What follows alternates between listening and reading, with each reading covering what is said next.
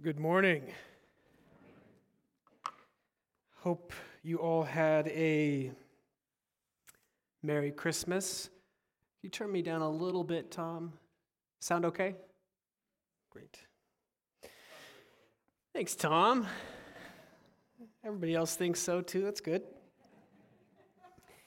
Well, our passage this morning contains one of my favorite stories of all time about Jesus. As John just said a moment ago, it's the only glimpse we have into the boyhood, the, the childhood of Jesus. For all of us who have that question, what was the boy Jesus like? Most certainly not like my daughters. Excuse me. And as we read the story, it's clear that Luke, who is the author of this gospel, wants us to understand from the very beginning that Jesus is special, even as a boy. And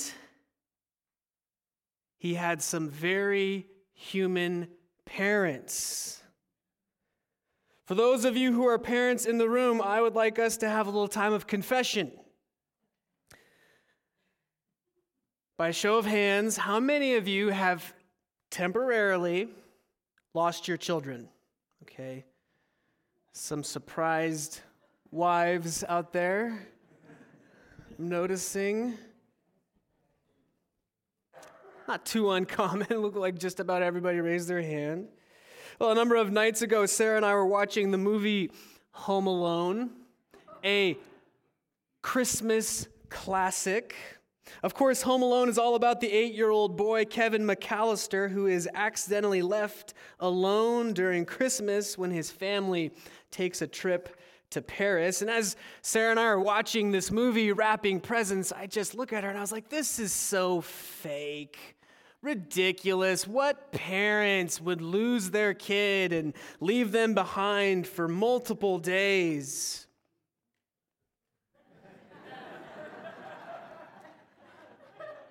Home Alone got its plot from the Bible.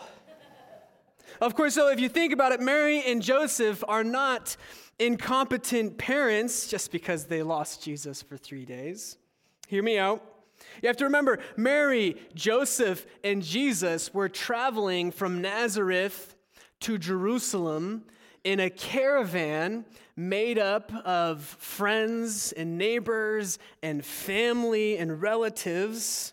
And we have to remember that because of their culture and customs around family, which is very, very different than ours, it would not have been strange 2,000 years ago in the Middle East for Mary and Joseph to assume that someone in their family was caring for Jesus. Bible scholar N.T. Wright says that the level of trust that Mary and Joseph place in their close knit families tells us something exceptional about the world they lived in and the culture they lived in. It also tells us that they were not expecting their 12 year old son to leave the safety of the group. While they head home, he stays behind in Jerusalem. And at the end of the first travel day, Mary and Joseph search for their son amongst their friends and relatives but he's nowhere to be found. That moment where they realize, oh no, he's back in Jerusalem. And friends, the big city is not a place where you want your 12 year old son left alone. Without the protection of the traveling party and the fact that this city is filled with strange people and foreign Roman soldiers and merchants it makes sense that Mary and Joseph were searching for Jesus with great anxiety. Can you imagine that level of terror they had to have felt?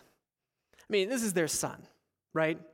But it, it's also like they were entrusted the Messiah from God. And it's not like you can go to God and say, hey, God, we lost him.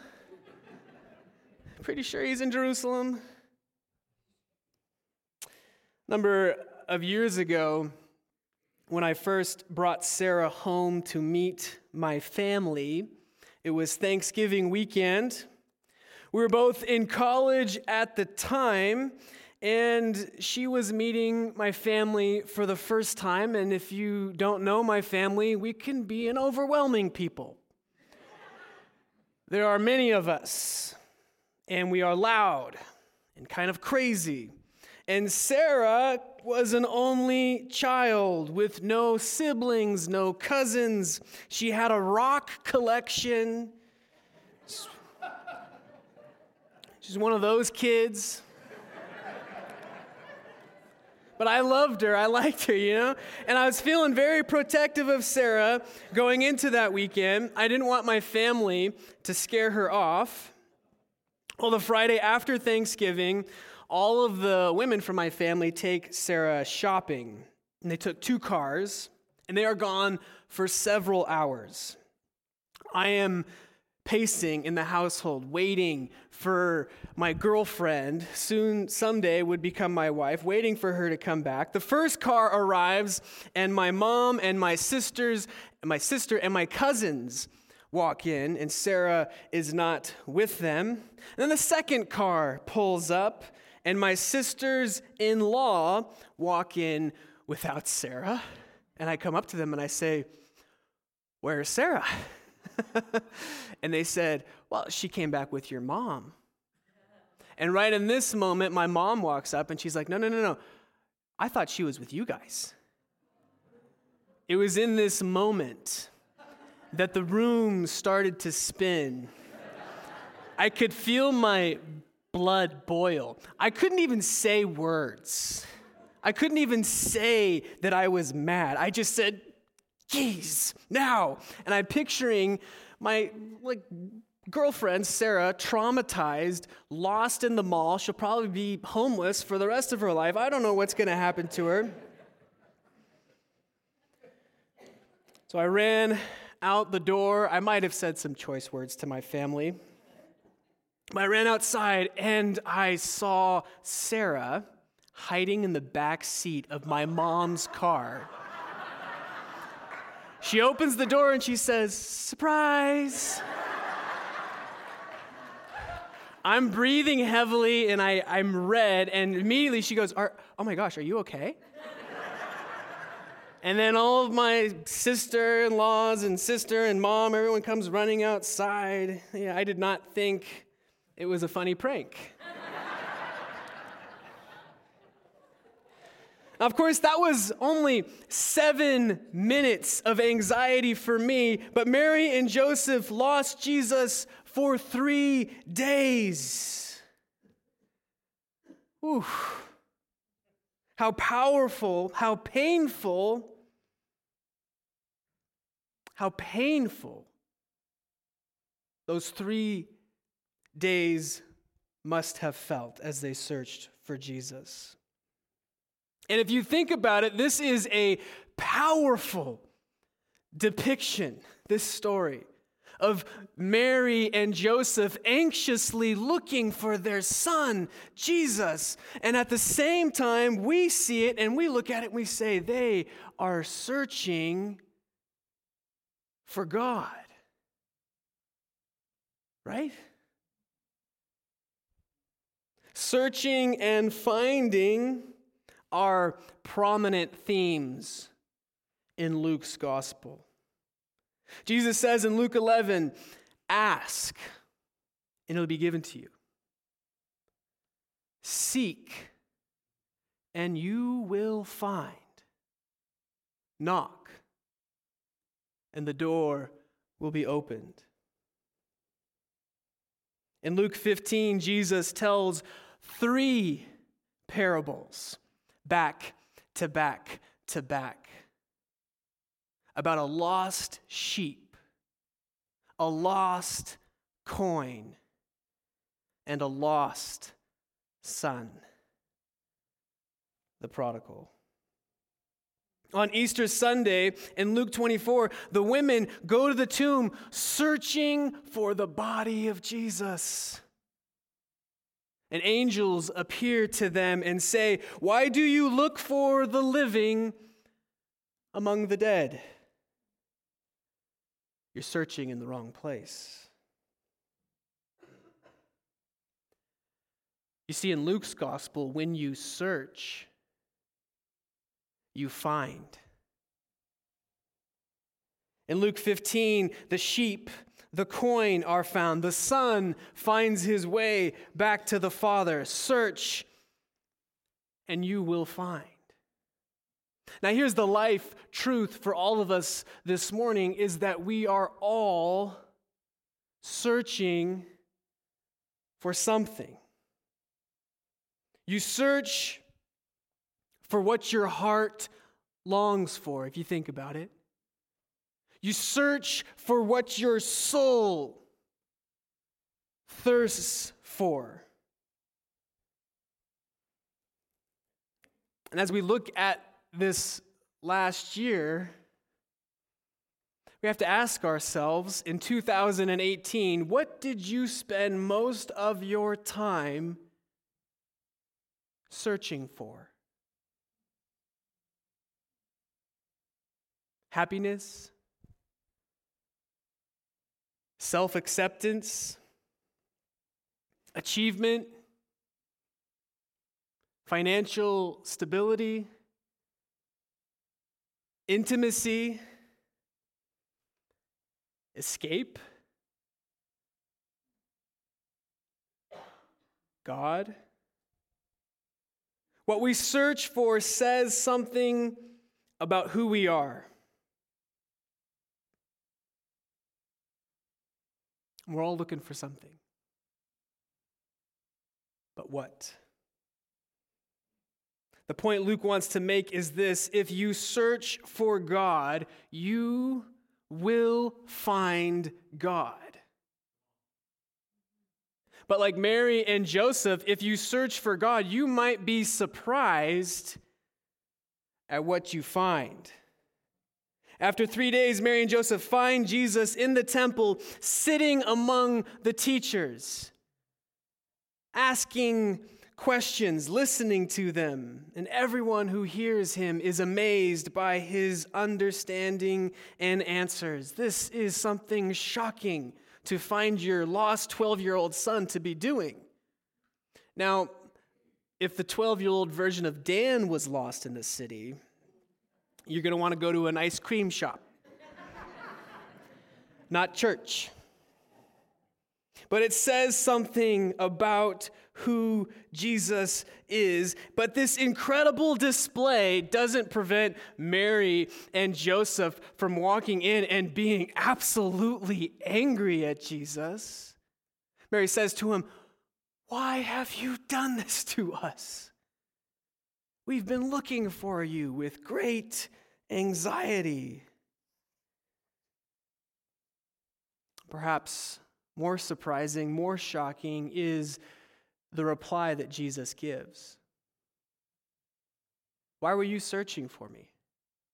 Did you not know that I had to be in my Father's house? These are actually the first words that Jesus says in the entire gospel. Why were you searching for me? Did you not know that I had to be in my Father's house? As if to say, I've been here all along. In my Father's house. The Greek word for house is an interesting word. It can be translated as house or affairs or business. So the text could actually read Didn't you know that I had to be about my father's business? Doing the work of my father? So is it house or business? Well, how about both? See, in the ancient world, a house or a household was more than just a place, it was also a large enterprise, more often than not. It was like the temple in that it was spatial, but it was also a community. A house had interests, a house had business opportunities, a house had relationships. It was almost like an organization.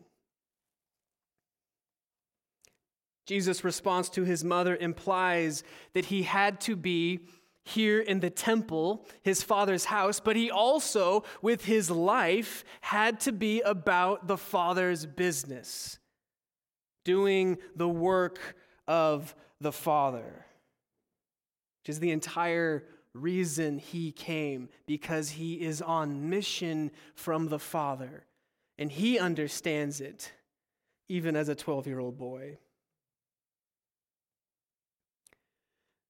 This entire story is a foreshadow to the crucifixion and the resurrection.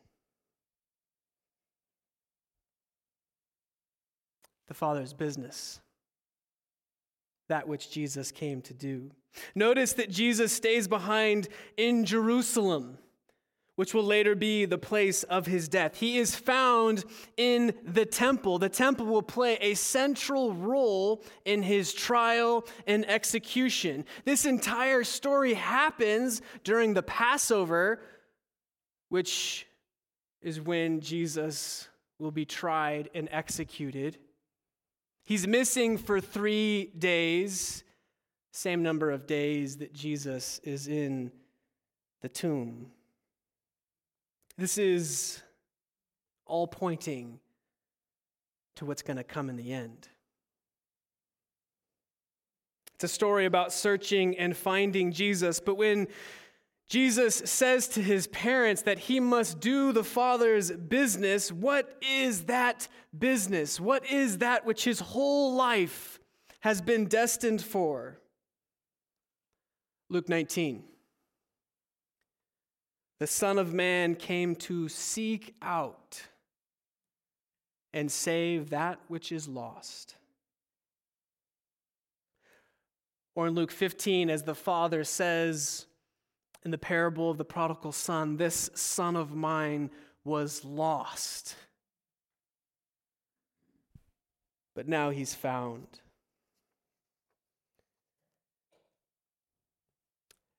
It's a story about seeking Jesus. But the gospel is a story about a God who seeks us.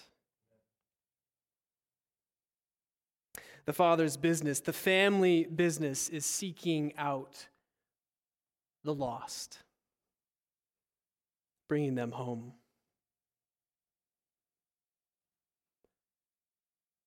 Have you ever felt lost?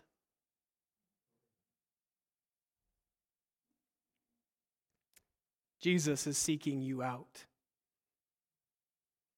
That's his business. And why on earth would Jesus seek you out? Why do we search for something? Because we want it. Jesus is seeking you out because he wants you. Thank God. The reason we know that we will find God when He says, Seek me and you will find me, is because God wants to be found.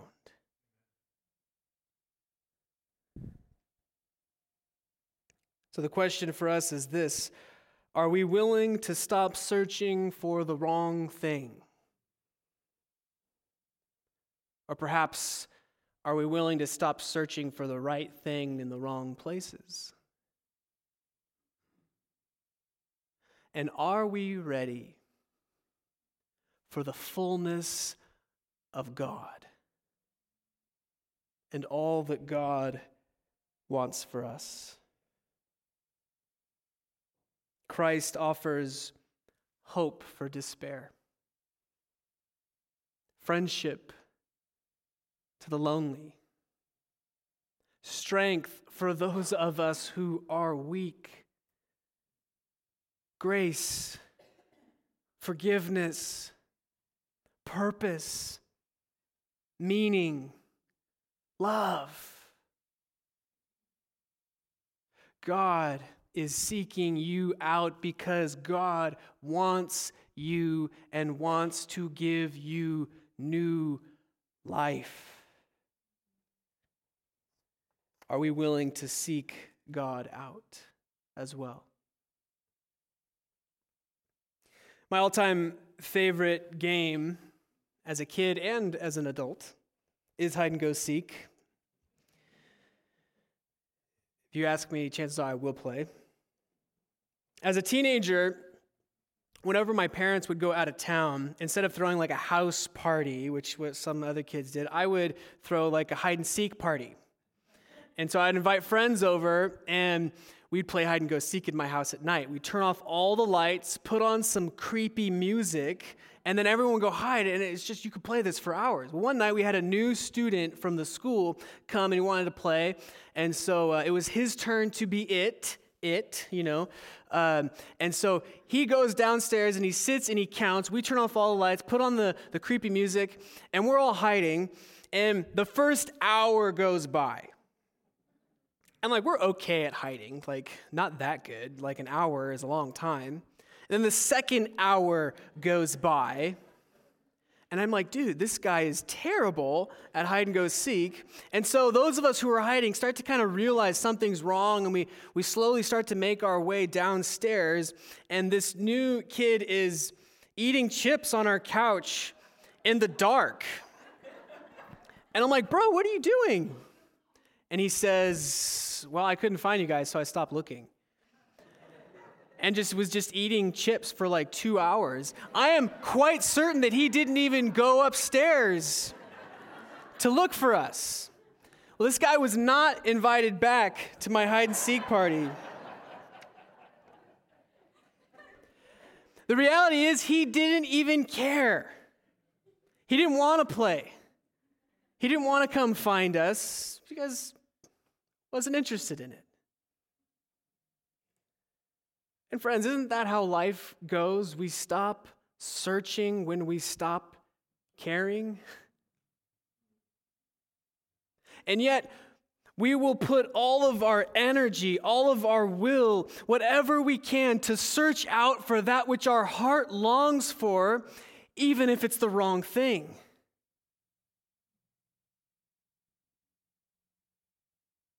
We're willing to search out that which we truly care about, but what about that which we should care most about? The life with God. Are we willing this next year to put our mind and our heart, our thinking and our searching toward the God who wants us to find him. Let's pray. Oh God, how grateful we are that when we were lost, when we are lost, you seek us out. You cling to us, oh God. And so, Lord, I pray that you would, as we look to this next year, slow down, understand what you're calling us to. God, may we seek and search and look for you, your love, the life that is hidden in Christ. God, help us to see it, to understand it, and to find you. Because, oh God, you are seeking us out. We thank you and we love you. In Jesus' name, amen. And, friends, as you uh, prepare your tithes and offerings, I just want to uh, give you a friendly reminder this is our last offering for the 2018 year. And um, our hope and prayer is to finish the year off strong and then look to 2019 uh, also uh, as a strong year. So thank you and God bless you as you give.